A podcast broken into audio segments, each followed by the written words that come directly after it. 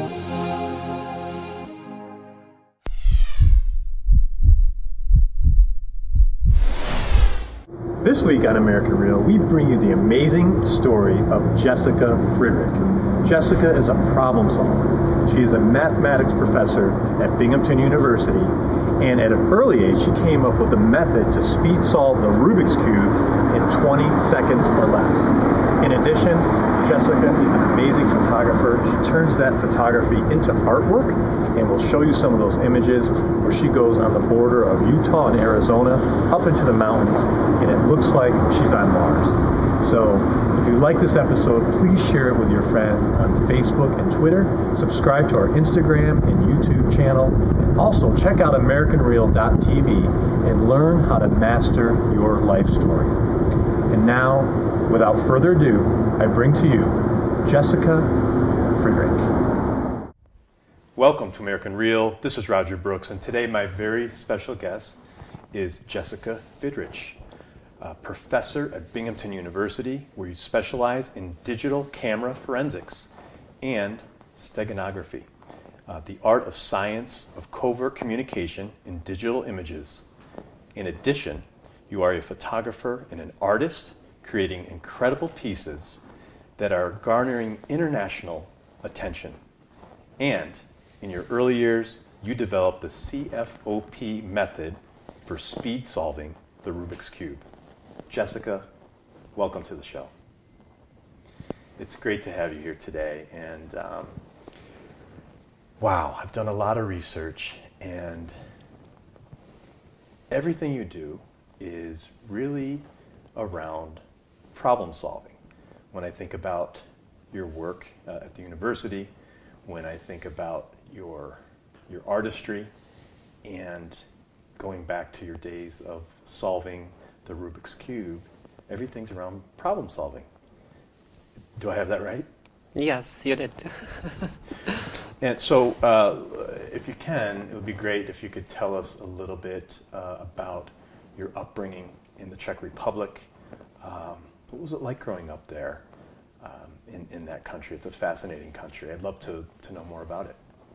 Well, in many ways it was um, was difficult, and in many ways it was also easy because many options were taken away from us. Um, I was interested in astronomy as an as a child. I was ten, and you couldn't just go to a store and buy a telescope. Um, so we had to build one with my father. So he, we would go to the optician store and buy a lens, and then we would go to the carpet store you know, wondering why, because they had those paper tubes that you know right. we would buy two of them, insert them into each other, then buy a watchman's loop, and put together a telescope, and I could explore the light polluted skies of my uh, city where I was born in. So it was, you can say it's a bad thing that we couldn't buy the telescope, but at the same time, it was actually fun uh, to put things together. And, and this pretty much mirrored the experience um, in my childhood um, uh, the not enough access to information and not being able to check out a book from the library. Uh, but that's what made it also, in some sense, exciting. Yeah, so this is fascinating. So your so your father must have had some level of experience building a, a telescope I would assume. I mean, how, how, did he learn to do that? Well, he was he was a man of many professions. Um, he was teaching actually something like electrical engineering at a, at a high school, at a high school level, but he was also certified uh, car mechanic, and he was certified um, um, technician of airplanes. I don't know how mm. to translate that. So he could fix just about anything in the household, an iron, um, a TV. You know, we had we had a big box with um, with electronic um, um, parts, and he would just reach in and replace whatever was burnt, and and that that was it. You know, we wouldn't call somebody to fix the TV; he would just fix it himself. So he could do a lot of things. He could work on a lathe and create those little circles from, from silicon that he would insert into the uh, into the tube of the telescope and, and make it make it actually look good make it work well. So um, he was an inspiration, yeah. I bet. Um, and do you recall when, when you would look at space through this um, telescope that, that, you both made? Um, was the focus okay? I mean, was were you, were you able to actually, you know, see the stars? You could see you could see a lot actually. Oh, we uh, discovered that there are sunspots on the sun and some are black and some are white at the at the, at the rim of the um, of the sun circle of the sun's disk, and uh, we were so. I was doing it also with a friend of mine from the neighborhood, and we were so excited about it. We thought we discovered something that no one knew about, that there are white spots on the sun instead of black spots. So we would call, we would end up calling a solar observatory in Czech Republic, and the whole, I mean, the, uh, the director of the observatory actually um, uh, told us that uh, those are special fields that whose temperature is higher, you know, than the rest of the sun's surface, and this is why they appear to be brighter and lighter and white. So we were kind of down that we didn't we didn't discover anything new, but but it was exciting. I bet we couldn't read it in a book, but we discovered it ourselves, and sure. that's what made it really exciting. Yeah. That's great. And how old were you at this time? I was like between maybe twelve and thirteen, maybe okay. years old, something like that. Yeah. Very neat. And I understand your father was also a an artist, and actually, there's several generations of of artists in the Fridrich family, correct? Yes, yes. Uh, my great grandfather was um, a photographer, professional photographer. Uh, he was doing portraits, um, and it was in a small town of Holešov in the Austro-Hungarian Empire. Um, and my father was an amateur uh, uh, painter. He would, he couldn't make living this way because his political profile wasn't um, up up to that level basically people who had some sort of a political problem, like disapproving of the uh, of the 1968 um, uh, the, uh, what happened in 1968 in Czech Republic and Czechoslovakia, I should say, um, would would have problems later on. So so he could not be a professional painter, but uh, he would still manage to sell his his paintings, mostly landscapes and uh, still lifes, uh, to friends, family, and then as the word spread, you know, to other people. I mean, our whole living room was filled with his paintings. There was not a square inch sometimes on, on the walls that was not covered by some sort of an old painting. He did also uh, abstract painting. We had pictures everywhere behind furniture, wherever there was some space. There were pictures stacked up everywhere. And some of them I brought uh, with me to America, and we have them in our house now. Nice. So, this was a big part of your life the, the art Yes. um, the astronomy, yes. um, the exploring, Yes. and uh, then you you go to college in Prague. Is that right? Yes. I went to college in Prague. Um, I was interested in both art and technical fields. I was interested, I mean, astronomy brought me to math. I discovered how powerful it was, what kind of a tool, wonderful tool uh, mathematics is, and what you can do with it. So, I mean, when I was in the fifth grade, everybody thought that I would be pursuing fine arts because I was drawing everywhere. Uh, Disney characters, basically. we had stickers in the bathroom and on the walls, and I would be drawing those. Yeah, Mickey Mouse and Donald Duck and these. Um, but then, as I grew older, um, I, I, I just fell in love with the math as well, and I chose to pursue a career in uh, engineering and applied math in Prague. How old were you when you really started to uh, take to math? As far as was there ever an aha moment where you said, "Wow, I, I want to do this"? Actually, yes. Um, it was in about sixth grade, and it was um, it was um, uh, connected to my interest in astronomy. Um, when I needed to compute certain things like what kind of stars I can see with the telescope, and there was a little formula that involved logarithm. And of course, you know, we didn't have anything like that at school in sixth grade yet. This is more like a high school material. So I had to learn ahead. And this learning ahead math stayed with me. And I pretty much mastered all high school math, including calculus and differential, um, differential uh, calculus in, in eighth grade. So the whole high school, I didn't learn anything in math. and were you doing that on your own, or was someone? Yeah, on my own. Yeah. Really?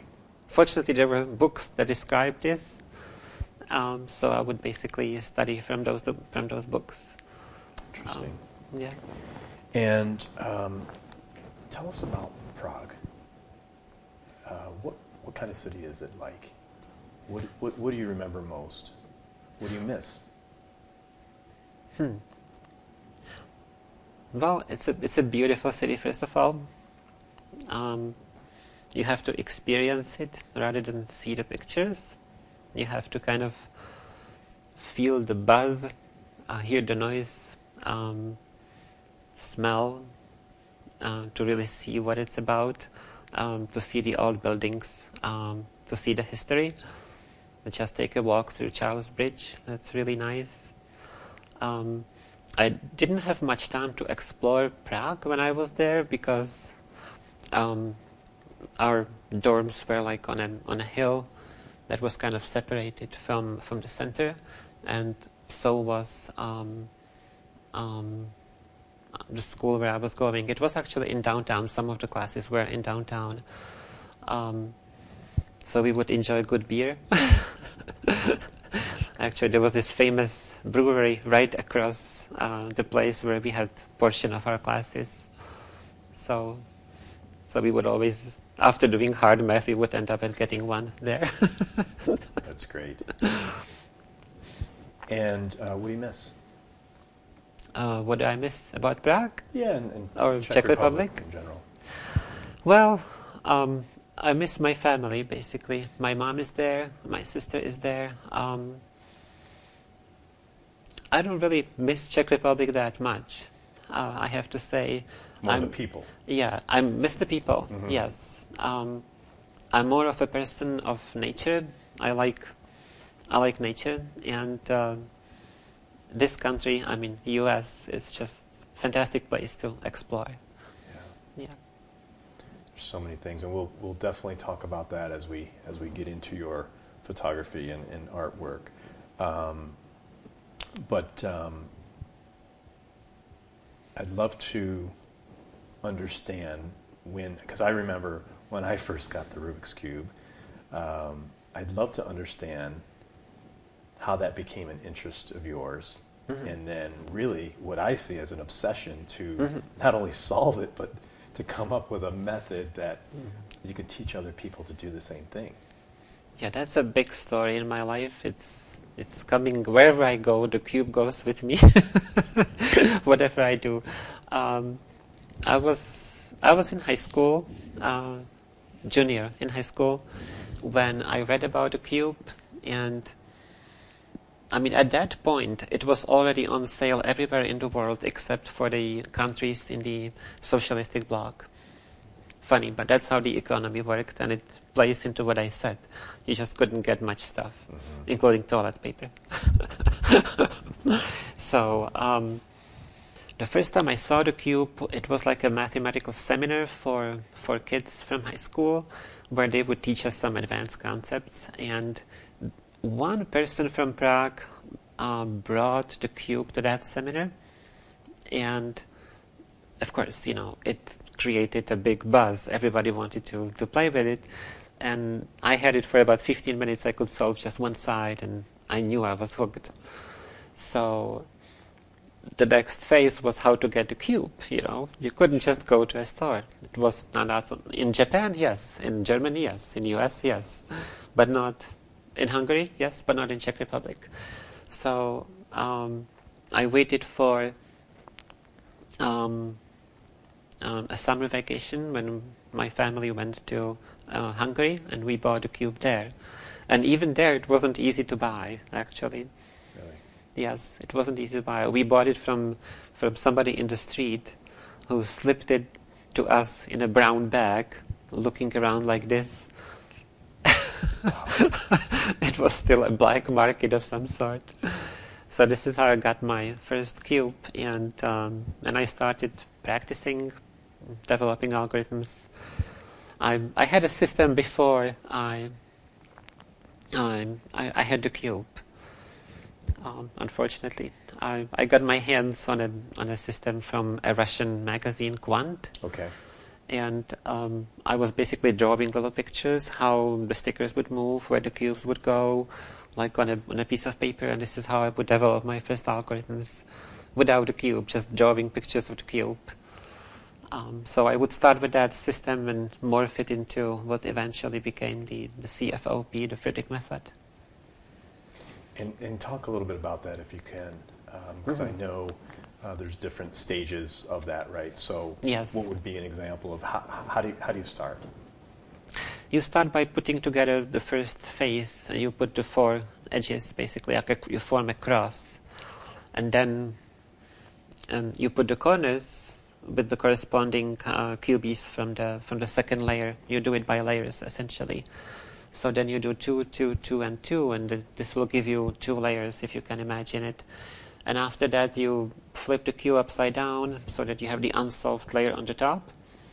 And first you you flip the edges and the corners at the same time using one algorithm so that uh, the last face has the colors, usually yellow, if you have white against yellow.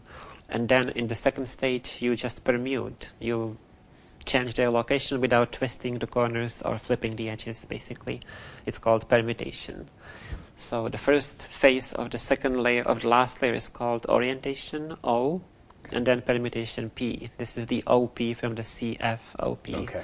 CFOP means center, first two layers, uh, orientation and permutation. So then, where does the, the speed come in? If someone gives you a cube right now, um, what are you looking for? What, what what's the first thing you're, you're Well, the first thing you try to figure out those first four edges.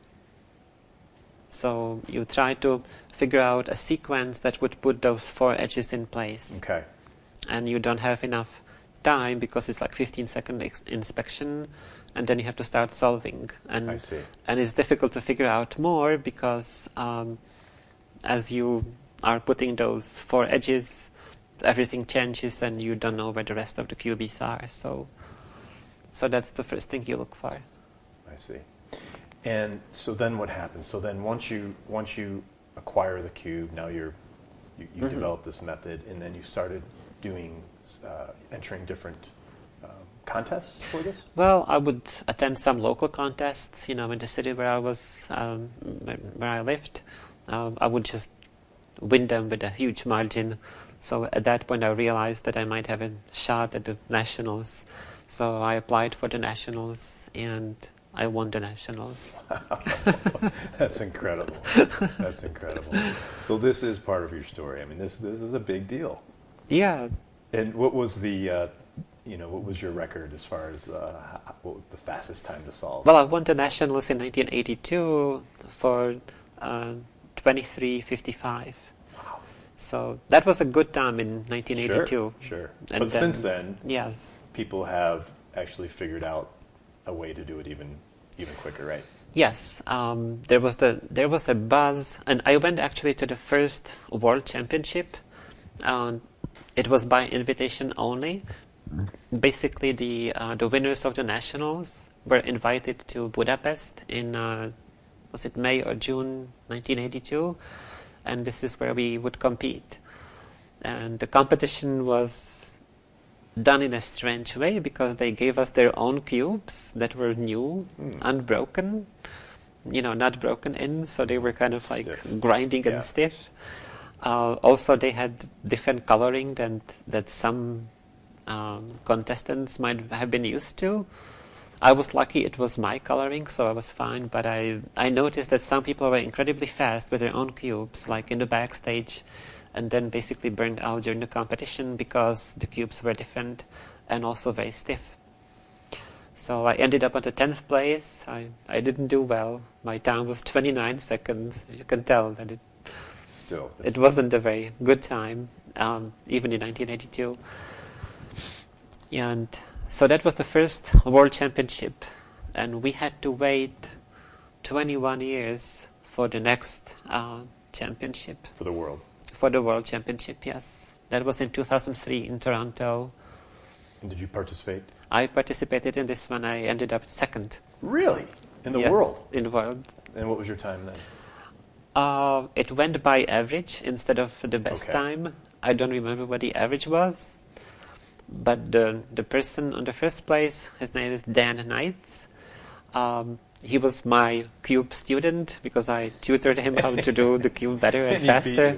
He visited me, you know, like a That's great. A couple times, and I, I would explain, you know, I saw that he was very talented, so I, ex- I was helping him to grow. So he was the first, and I was the second. The Wow. teacher was the second, and the student was the first. Were you proud of him? Yes, I was. Yeah, I bet. That's great. Well, it's a it's a wonderful story. I mean, that's uh, uh, an incredible undertaking and second in the world. That's it's amazing. So since then, has there been? Have you uh, taken some time off of, of of the cube? I know you're so busy with other things, or do you still?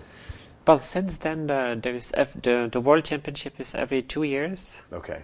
So there was one in 2005, 7, and so on. Um, something happened, and that's the internet happened, and people started sharing tips and how to improve, how to get better. And when you have this distributed way of developing something, the whole globe is basically developing a system or improving the system, and something strange happened. Um, people got so fast that it's just mind-boggling. The world record today is 4.8 seconds or something around that time, 4.74. I'm, I'm not exactly sure. Um, it is possible. It's online. You can see it. Um, the world record holder, his name is Felix Zemdegs, and he is from um, Australia. And he's a super talented kid. He has been on the top for many, many years. And he holds world records not just in the 3x3 cube, but also the larger cubes. Um, it's what changed is that the style of twisting. The cubes are also different. Um, there are many versions specifically designed for speed cubing that are just um, easier to turn and kind of more forgiving. I see. But it's mostly the skill of the people who have incredibly um, incredibly gifted hands. They can do ten moves in a second. They move ten faces in a second, basically. Um, they don't have any gaps in between the faces. No thinking. If you think for a second, Done. um, you're done because I mean that's one fifth of what it's supposed to be, Mhm. right? If, if you do it in five seconds, Right. so it's incredible to me. Doing the cube in five seconds or faster than five seconds is just unbelievable. Something I would have never, never dreamt about. It's it's beyond the wildest dreams. What's happening? Yeah. Yeah. And um, I would think that you know you, you'd be proud to be part of that movement from, from the early days, right? Developing this, Yes, this yes, method yes, and, yes. and now seeing that it's done in less than five seconds.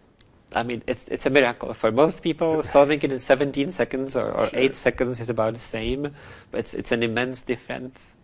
It's like the difference between Usain Bolt and, and your best guy in high school. Right. Yeah. I, uh, I would love to move on to talk about your incredibly fascinating field of steganography. And um, so, what I've read is, you know, this digital watermarking forensics. Um, and from what I gather, it's, it's basically hiding data within imagery. Is, do I have that right? Yes. Yes. Exactly. So I know this it's a big it's a big subject to, to talk about, but I'd, I'd love to dive right into it. And Yes. um, hmm first off, how, how did you get involved with this to begin with? Where did it start? Well, it started after I got my PhD. Um, I went into, uh, I started doing image encryption using chaotic maps. And from encryption, uh, I was working with uh, Air Force Research Lab in upstate New York.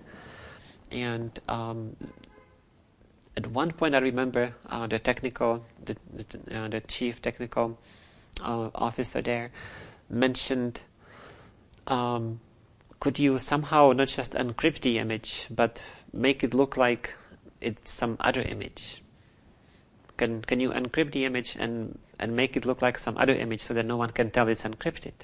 Because when you encrypt something, it becomes obvious that you encrypted it because it's garbled. It doesn't look like anything. You cannot read it, I right? see. So can you encrypt, but at the same time make it look like something else? Mhm. And and this is when I realized that well, this is steganography. So this is how it all began, by asking that question by um, someone from the Air Force lab. I see. So then what happens? How, how do you get into what you're doing today?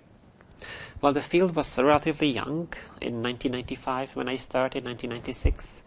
So there were only a handful of papers that I had to read, had to read to uh, to get into the field, and so I was lucky to be in the beginning of something big. So the right place, right time, kind of. So and plus it was very exciting uh, because there are many applications of hiding information in images. You can use it for copyright protection. You can use it for integrity um, verification to to figure out that certain portion of the image has been tampered with.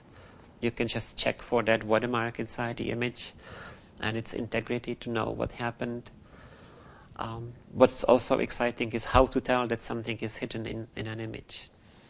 The image is somehow modified, uh, the pixels are somehow changed, the values are slightly off than what they should be, and can you tell and with what certainty that something is hidden in the image?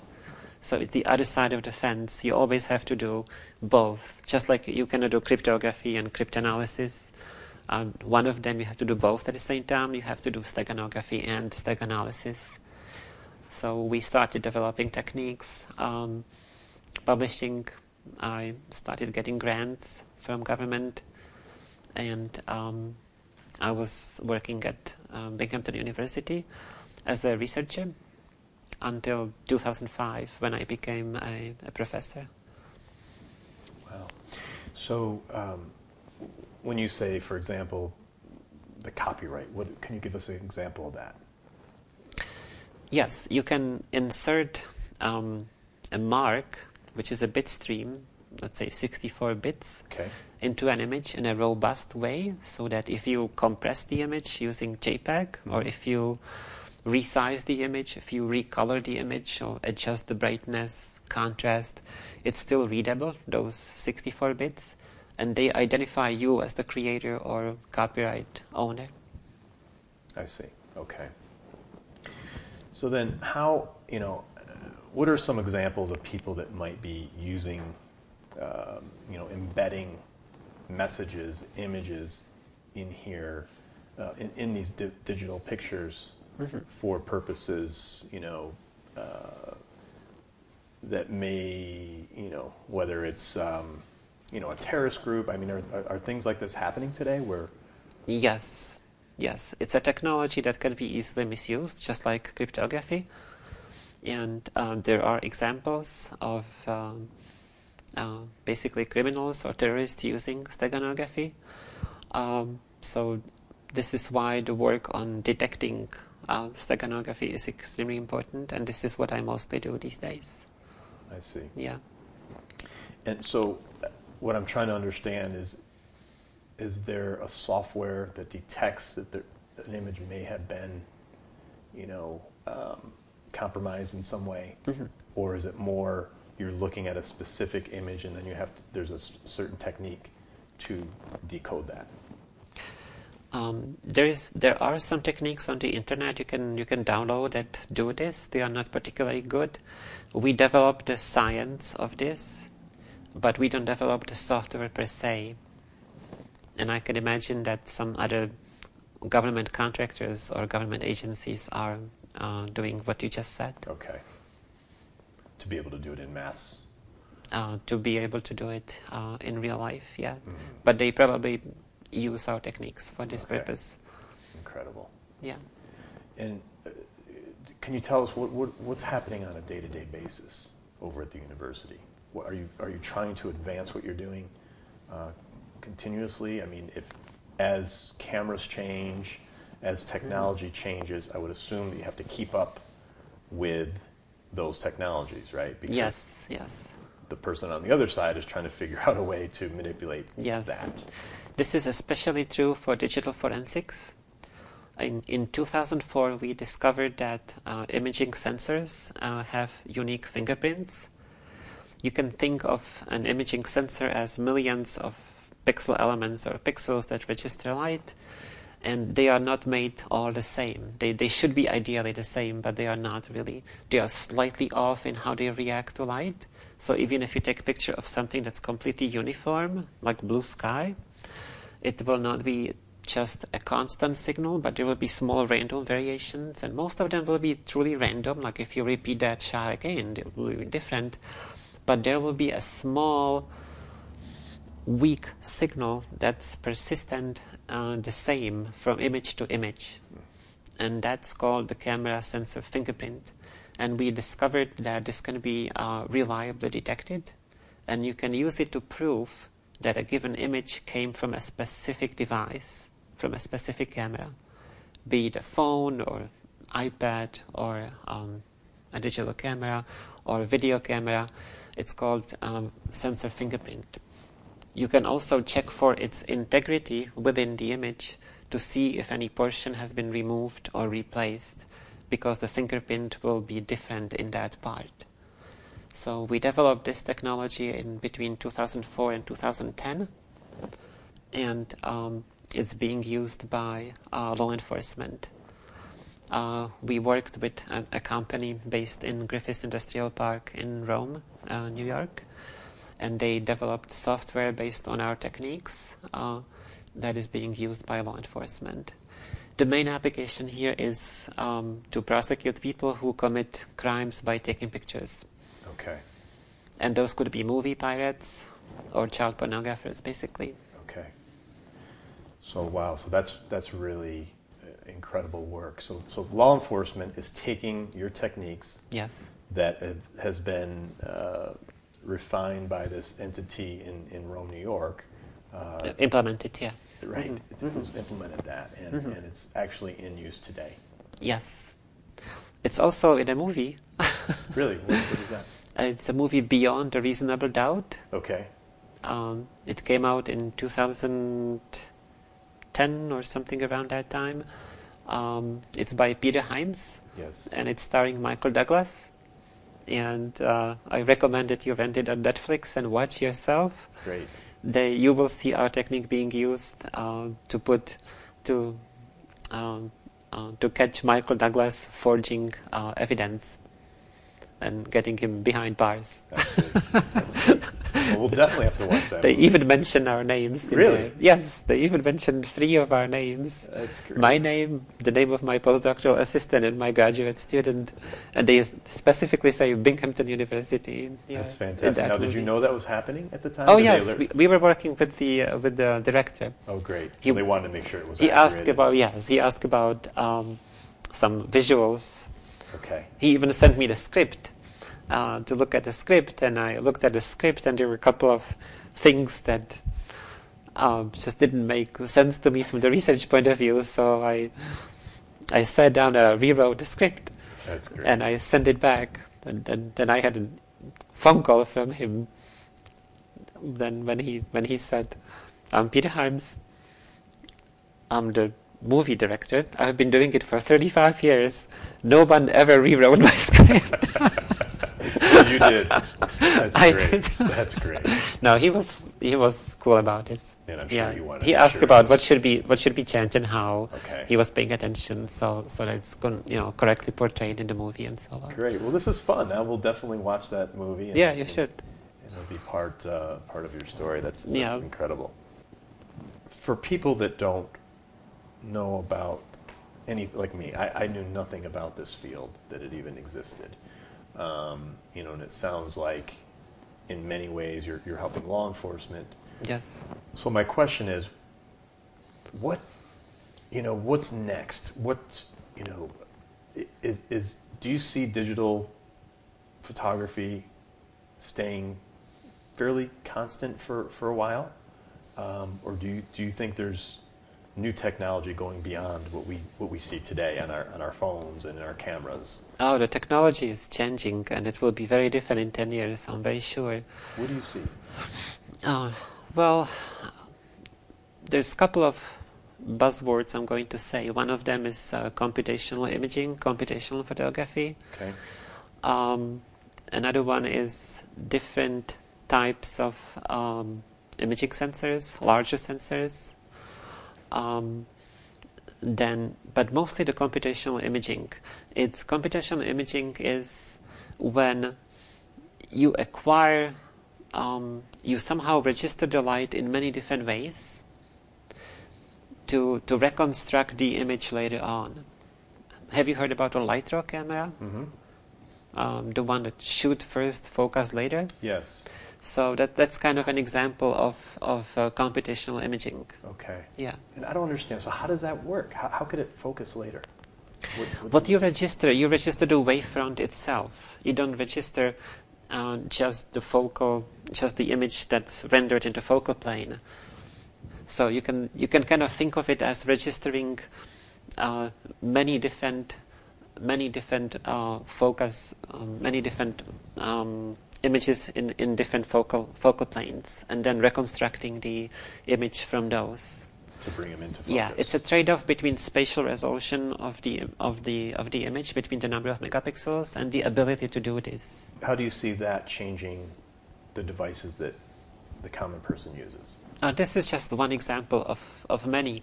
Uh, most cameras today, today have the HDR mode, the high dynamic range imaging, when the camera just takes several pictures with different exposures and then blends them together using sophisticated algorithms to give you a nice looking or better looking image. That's that's almost standard in just about any camera or phone. They have it, right? That's another example of computational photography. You can imagine also there have been designs when you have a camera with several different lenses and you take at the same time pictures from first of all different parallax from different positions so you can capture three dimensionality in there You can have each one of those lenses focus slightly differently. You could even have different focal lengths, and then take all this data that you acquired and, and use number crunching algorithms to, to form the final image. So there are many different ideas that you can that you can do. What you can do with uh, acquiring just a lot of data and then processing it to form the final image. Right. So as you're talking, I'm thinking about uh, a cell phone with several lenses. Does that mean is, is that what you're saying? There could be Yes. maybe three, four, five lenses Yep. on, on your cell phone. Or more, yeah. Wow. Yep. There are cameras with this design already. They have like eight or nine of them. They are kind of positioned randomly and different. It looks weird because it's so random. Sure. Do those advancements in technology change your study, your focus? Um, Of course, um, like for example, the forensic techniques we develop for hardware, for the sensors, they need to change and need to be developed and they need to be updated as the technology is progressing. I'm always telling people that, uh, unlike human fingerprints, we don't evolve as species fast. So if you develop a technique for human fingerprinting and getting the fingerprints and matching them, it's gonna work in the next 50 or 100 years, right? But not with cameras. It needs continuous research. because it's changing so fast. Yes. Incredible. Who would you say is benefiting from the secret communication that's that's embedded in, in these images? Is- Well, depends if the secret. You mean when somebody hides a message Yeah. in an image? right. I mean, can an advertiser do that? So I'm, tr- I'm just trying to think of all the different ways uh, people may utilize that technique. Well, you could resort to something like this if you are in a, for example, a journalist in a hostile country, and you cannot communicate without with encryption. Anything encrypted just doesn't pass um, through Right. um, their um, censorship, basically. Mhm. So then steganography is way to go Okay. because you take a picture of something that they think the censors know, they think they, they know, Sure. but something else is hidden inside. So Jessica, can you tell us, um, you know, some real life examples of how all of this hard work that you've put in for all these years has helped people today, you know, or over the years? What, what are some examples? Well, I don't know exactly all the details how it's being used and by whom. That's probably classified, but I do know that law enforcement has a program available that they use um, to to prosecute child pornographers um, by proving that the images that they found on their on their computers actually came from their cameras in their possession rather than just downloading from the internet. So this is the key element that we can provide. Also by uh, showing that the same sensor fingerprint resides in two different videos, you can make a link about the two entities posting the videos must know each other. So you can get an idea how this could be used for intelligence gathering, for example. Okay. So there is now a whole department in the law, law enforcement that is dedicated to this. And I'm sure, I'm sure they're taking down rings of people, if you will, uh, based on all this, right? That, Oh yes. Now I have a postdoctoral assistant uh, who has numerously testified in court as an expert witness, who did analysis of images that were brought to Binghamton on an encrypted um, CD, and he did the analysis why the uh, the agents, the special agents, were still there. So um, we also do this. Um, besides law enforcement, we also provide these services. I see. It's fascinating, and it's good work. You know, it's really, really good work.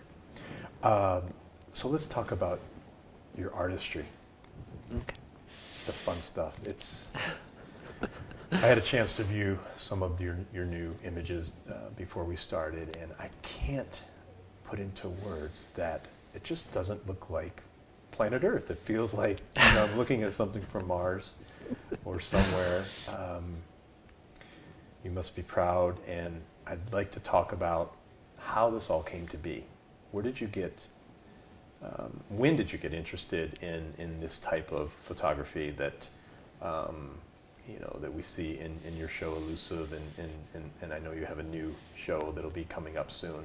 Um, Well, I would say that I always liked hiking, and I started taking pictures while hiking, and I ended up hiking to take pictures. Uh, the turning point was probably the trip to Paria Wilderness in 2012 that I took with my student.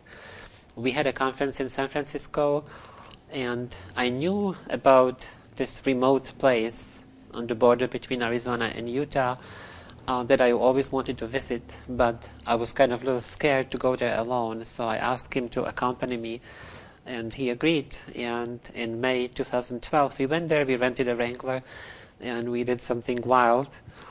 And my life has been forever changed. I just wanted to portray the story of that place, uh, not just by taking snapshots, but but by taking pictures that would be a single image storyboards that would somehow bring this beauty uh, back to people's homes and, and back to us. And, and talk about this place. Um, it looks very remote. So where, where, where exactly is it? It's on the border, you said, of, of Utah and Arizona? Yes, it's uh, it's between two, but it's between two towns. One is Page, Arizona. It also has that famous Antelope Canyon, if you heard about that Yes. one, and then Kanab, Utah, which is close to Zion. Um, and it's it's a region in between. It's a plateau, about seven thousand is the is the highest place, seven thousand feet. It's uh, north of the Grand Canyon and kind of west of Grand of Grand Canyon. Uh, the Colorado River kind of meanders this way. Well, not really meanders, but turns. And the color and the uh, the Paria Plateau is um, known also as Vermilion Cliffs National Monument. Um, it's uh, also part of the Grand Staircase Escalante National Monument. Okay. And can anyone go there, or is it a place you need a permit? How did, Some places you need a permit to go to. Uh, they are called Coyote Buttes, Coyote Buttes South and Coyote Buttes North. That's hosting the famous formation, the Wave. Um, but some places like the White Pocket and, and, and many and the rest basically is free of permit. You can go there freely without any without any restrictions. Interesting. And some of those permits are really hard to get, like the for the Coyote Buttes North. Um, those are super hard to get. And w- w- what does it take? I mean, is it just time, or, Uh, or- there, there's a lottery for each uh, for each month. Mhm. Uh, there's ten online permits for uh, four months ahead of your hike that you apply online, and they hold the lottery in a computer fashion, and they pick ten people out of fifteen hundred. it's this many. Or you can get ten permits, so there will be total twenty for each day. Uh, the day before the hike. So the day before the hike, you go to Kanab Visiting Center and they hold a lottery, the walk-in lottery, and there could be anywhere between, I mean, up to 200 people uh, for 10 permits. So your chances are pretty small, but probably larger than the, the online lottery. and have you done that? Yes, I I won the, the online lottery many times, and I also won the uh, the walk-in many times. Wow. I've been to the wave 26 times In how many years? in about six years. Yeah. Wow. Okay, so now tell us when you get there, uh, you're up, you're way up in the mountains. Um, do you backpack? Are you are you sleeping there? Uh, you're not allowed to. The permit is not for overnight, so you're technically not allowed to spend the night there. I see. But what I think is okay to do is to walk in early in the morning. I mean, that's for sure okay. Or just staying slightly past midnight if you need to shoot at night. So that's what I sometimes do. Um, usually I go for the sunrise and I stay until sunset, so it's a super long day. I get up at 3 a.m. in the morning. I'm usually in Kanab. I drive for an hour to the parking lot. Well, it's just the spot where you can rent, you know, leave your car basically.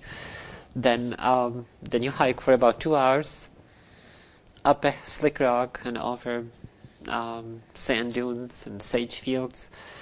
Uh, the path is not marked. There's very few markers, so you either need to know the place or you need to carry GPS and follow the directions basically.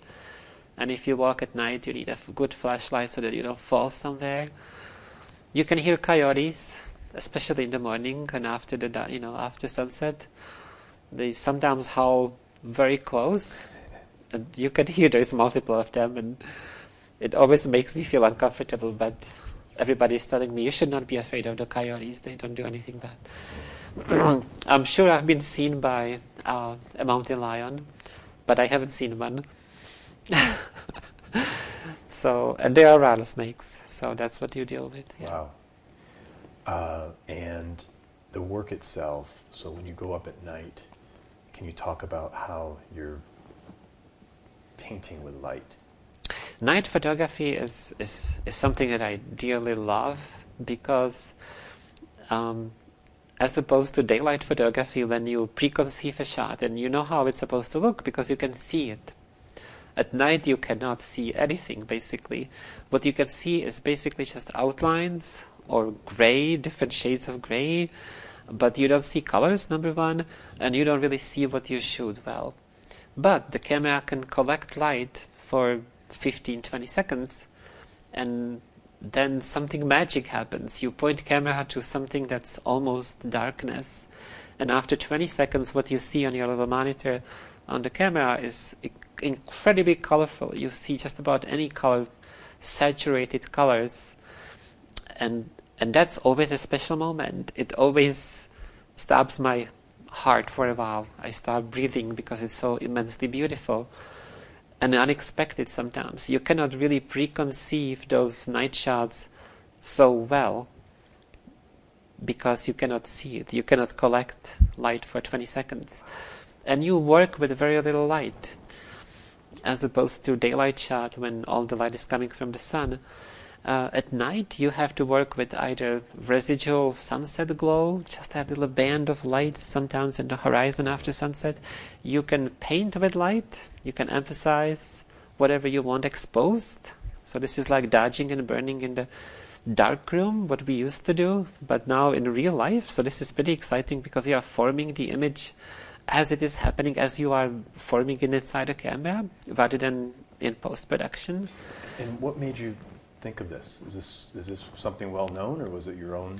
Night photography concept? is getting actually very popular mm-hmm. now. There's quite a bit of information on the on on the internet, but I have to admit that I haven't read that. I just did it in my own way, kind of figuring out things on my own. It's a lot more fun.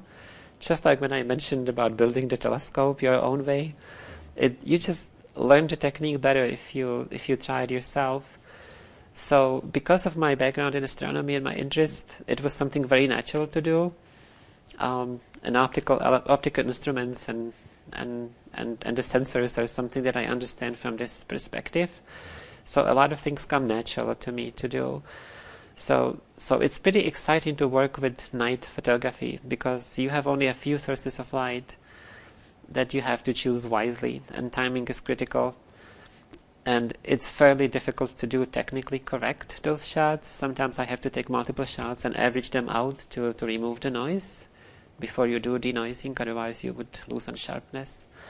Uh, sometimes I I combine the, um, the light from the moon and from the flashlight, uh, but in a way that you can't tell. I've I've heard photographers telling me that um, my colors of darkness photograph is is a composite because you can never get that light simply. It's out of question. Yet it was all formed within 15 seconds inside the camera. It's not a composite. So when somebody says that to me uh, it's it's an offense and praise at the same time. Right. I could see that. So are, after you take that shot are you able to view it there Yes, you can you can see it in your viewfinder. Yes, okay. So you can now you can see a little bit of the colors. you can see it on the LCD monitor. Mm-hmm. In your viewfinder, you see nothing. Okay. But you can see it on the on LCD the monitor. monitor. Okay. Uh, this past July, I, I took a shot that just knocked my breath breath out. It was incredible. You just because you don't see colors, you only can you only have a hunch that there is something there. There's some sort of light, and you may not even realize initially what kind of light it is, but you just see that there is some light in the clouds. And I took the shot, and there is this orange red vortex in the sky because it was a thunderstorm lit from below by the city of Page, by those uh, sodium vapor lights, which gives it the orange uh, color. And then the sky, then you, you would see the rest of the sky but many, many stars there that, that was kind of purplish. Then I captured during the exposure also lightning above the Hopi mountain, about the Navajo mountain in the background. And then I light painted in front. So you had four sources of light. And the picture looks completely surreal you look at it and you say, you would swear that this is just a composite, added colors and all of it, yet it's a single shot with four unique sources of light, just unique circumstances. Right. But you cannot see in any of that. All you see is just an outline, basically, and sometimes flashes of distant lightning. That that's all you see. So you point it to the darkness, and you just say, "Let's see what's there," because you cannot see. So it's like your instrument it's like a telescope or a microscope. You don't see it with your eyes, but you know something is there. So you point it there and you wait for a miracle to happen. Did you name that image? I have two names for that image. What are they? Uh, one is End of the World because it looks apocalyptic. But the second one is Time to Hatch because that stone creature in the foreground, it looks like it's just forming in front of your eyes when the circumstances are right and the circumstances are in the sky. So, so it could be one, or maybe it's going to be something else. I I love naming my images and coming up with stories for them. Yeah, and you talk about that. Um, you say that these images start to tell stories, right? Uh, their own stories. Can you expand on that? Well, sometimes I start with a story. Sometimes I want to convey something. For example, there are beautiful lace rocks in, in those places. Lace rock is, is like a three dimensional honeycomb from thin rocks that looks impossible, like how this could have been created. I wanted to tell the story of those rocks. They almost look like skeletons of rocks if if they lived, if they if they were alive, then this would be their skeleton. So I thought about using the sun to give to bring them back to life. I call that image resurrection, and it's the rising sun bursting through the opening in those interesting in one of those interesting big lace rocks that is seemingly granting it life again after it had died. So sometimes I form the story in my head to help me with the composition and, and how to structure the shot. And sometimes the story comes afterwards. You you take it because because of the constraints of the light, because of the constraints of the composition, and because you feel it, but you don't you don't know exactly. You have you have this inkling, you have this strong feeling that something wonderful is there, and then you come up with the story afterwards but I do want each of my shots to, to convey a story, to be to be a, a storyline basically. And it's pretty challenging because it's not something you can draw yourself. And you don't have four frames to convey the story. You have just a single frame to convey the story. That's incredible. Uh, could we talk about Elusive, your your first uh, series? Where did the name come from? And um, love to talk about some of the highlights of, of that show. Well, then, um, the name kind of comes from two directions. I will start with the less obvious one, and that is uh, the life of those rocks itself is kind of elusive in it in its own because they have a short lifespan, not necessarily. Um, they are not necessarily permanent. They they break, they better down. Sometimes people take them down. Even that happens, sadly. And we don't realize that because we think a rock is there forever, but but they are kind of they have elusive lives. But the second meaning of elusive is uh, I'm trying to capture um, a moment that is very elusive. I want the viewer to be to have a feeling that they are witnessing something special. When you look at a picture, uh, I want you to feel that this is an exceptional circumstance that is captured in the photograph, not something that you will just be able to visit the location and take the picture yourself. Something that you have to do 50 times before you get it right. Uh, the feeling of uniqueness. Uh, so that can be sometimes very elusive. I visited some locations so many times before I got the shot. And what are some of your favorite images from, from that series? From Elusive? Yeah. I like the night shots a lot. they are always fun to do. Um, I like the colors of darkness, which portrays a famous location in Arizona called the Wave in Coyote Buttes Yes. North under the pyramid. Sure. That was planned for a year, including getting the hard to get permit, which was the, the, the biggest problem. then you have the permit for one day. There are no rain checks. You cannot go some other day or the day before. You have to go on that day. So if the weather's not cooperating. If the weather is not cooperating, you don't have the shot. Wow. And I was hoping for uh, water in the wave so that I have some sort of interesting foreground. And also because of technical demands, because I would be losing my depth of field shooting really wide to get the sky. So I needed something that wouldn't, that would take the out of focus uh, part of the image. So, so a lot of thought goes into that. Also, the moon was in a perfect position that would lit one of the walls.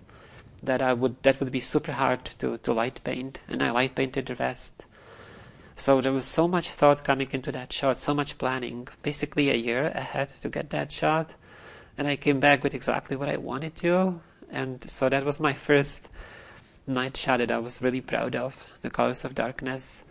So that's probably the one that um, I'm the most proud of. But um, picking a favorite child is like picking a favorite child. Sure. Um, so I, don't want to do that. I don't want to do that. I, I like them all. Some have nice stories. Some have nice memories. I have memories with pictures to remind me of the moment. Can you walk us through one? I was I was there uh, in, sep- in the beginning of September this year, and I was shooting um, White Pocket Place, um, a monolith, and uh, it was about an hour before sunset. I set up my tripod to to do just about the only meaningful composition I could come up with that I actually liked a lot, and something that I haven't seen anywhere. It was kind of a unique composition, unique concept and I was waiting for the weather to, to change and happen. Basically, I, I had a sense that something special is going to happen, and it did. And I received a phone call.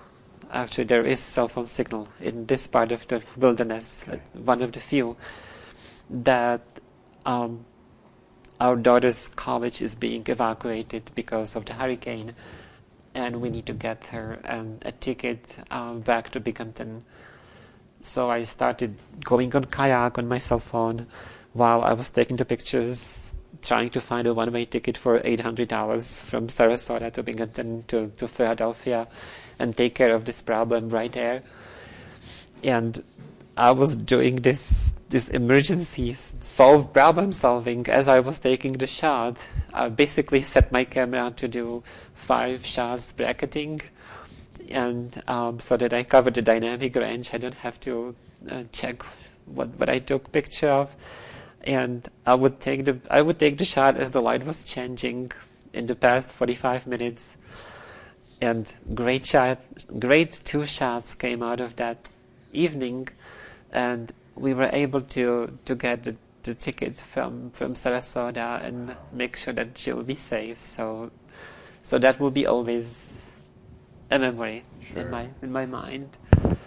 And sometimes I play music to get into the mood, to to get ideas. Uh, I need to be like, for example, when I'm sleepy, I don't take good pictures because I don't have the mental energy. It's it's all about getting the ideas, and so I don't take typically the greatest pictures in the morning, even though I have some of the best shots I do have with with sunrise. But I like sunsets a lot more. But sometimes just they don't work, so you have to go for sunrise.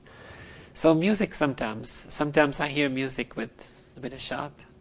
The music I was playing that that was kind of getting me in the mood to to execute it. Yeah. Neat.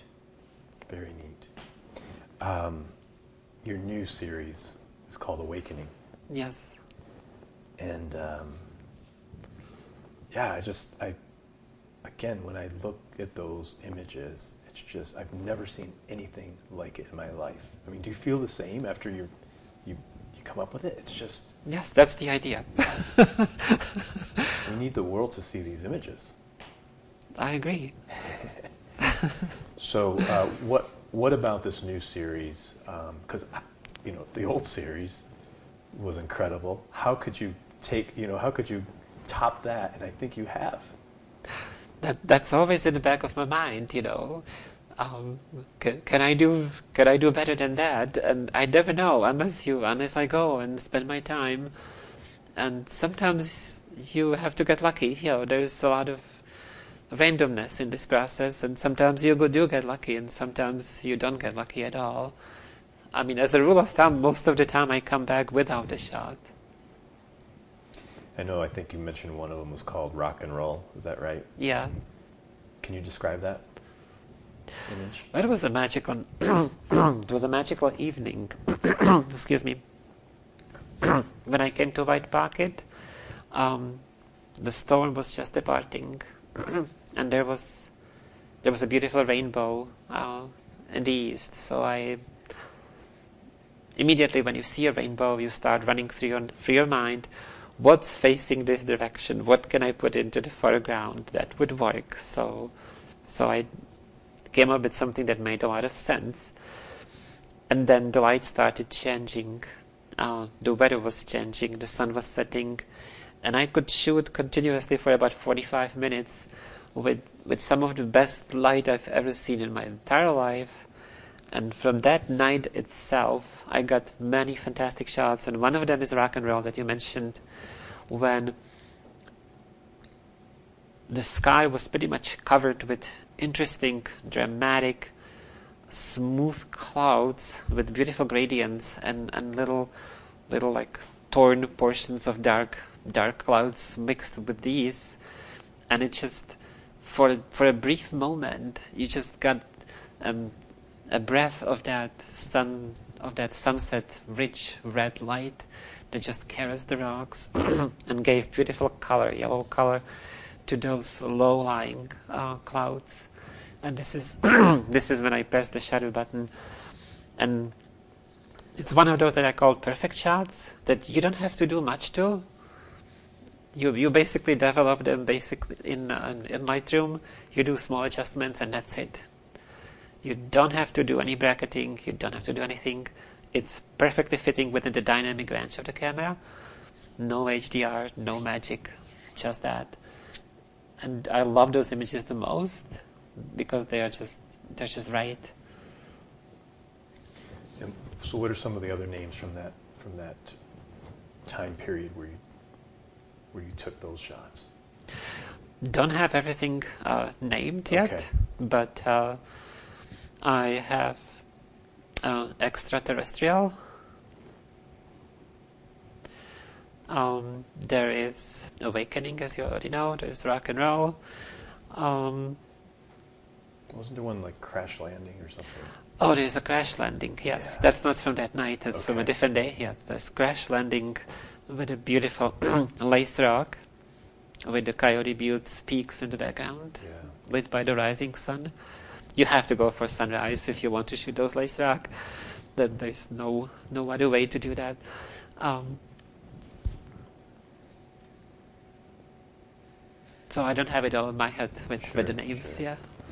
Well, I can't wait for this next show to come out. It's uh, it's going to be incredible. Uh, what is next for you? Do you have your next trip planned? Um, yes, I have a conference in San Francisco uh, at the end of January, so I'll probably spend about three days in uh, in uh, in Utah and Arizona in the beginning of February. February is a funny month. It can it can be really interesting. The last time I was there, um, the region just got a foot of snow, Wow. and that foot of snow just melted. And that's a lot worse than if you just get a lot of rain, because rain has a tendency to, to wash off into those washes and go away. But imagine foot of snow that just melts into the ground. It doesn't really flow away. So what happens is that all the access roads were so muddy that I've never seen so much mud in my entire life. The car I had, you couldn't see the color. Wow. I had to clean the headlights to have some light on the way back because there was there was no light coming out of the headlights. It was encrusted with mud. Interesting. Getting there is half the fun. Yeah, it sounds like it. That's right. Uh, and and what's your mission with this? What are you trying to do? Well, as I said, I try to tell stories. I want to keep telling the stories because there are so many untold stories to be told. Well, Jessica, this has been incredible. I, um, I'm just fascinated with all of your work. It, it's, it's, it's incredible. We, you know, I, I started by saying that um, it sounds like you're a problem solver. And um, are there any other problems that you want to solve? are you thinking about anything new? Um, new in in what? In my Well, work just- or in my photography? Yeah, or or even outside. You know, just is there anything else t- to come that that that uh, that you want to solve? There's this emerging um, emerging direction um, in in science now. It's called deep learning or artificial neural networks with deep structure that are revolutionizing the way we do signal processing. It's also revolutionizing the way we do steganalysis. It's a new tool, it's very exciting. It's extremely smart. It's a black box. We don't really know how this really works, but we know that it works the best. My student recently came up with a neural network design that just smashed all the all the records basically in steganalysis. I'm, I'm very proud, and he should be proud of his work that he did. So I'm I'm very excited about this new direction at work, and see where this where this actually leads. In some way, it's similar to the development with the cube. Like in 1982, if somebody told me it's possible to solve the cube in five seconds, I would not believe. And if somebody told me three years ago that we can actually steganalyze as accurately as we do now, I would not believe them either. And it's fascinating to see how even your wildest dreams are just not wild enough. That we can keep going further and further, Yeah. right? And it's fascinating. Incredible. Well, before we let you go, I have one last question, and that is, what would you like? What do you want your legacy to be? Because you're leaving a lot of good things behind.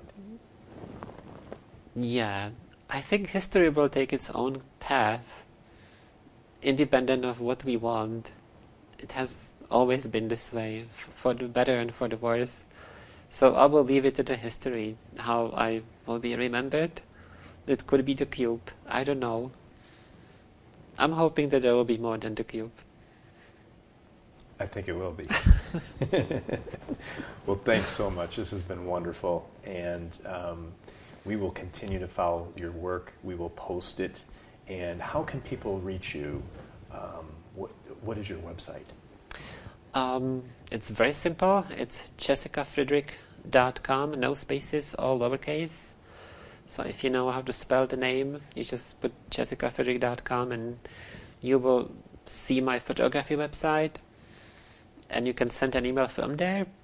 Another possibility is to just Google my name and the first link is my professional website with my email. So the best way is by email.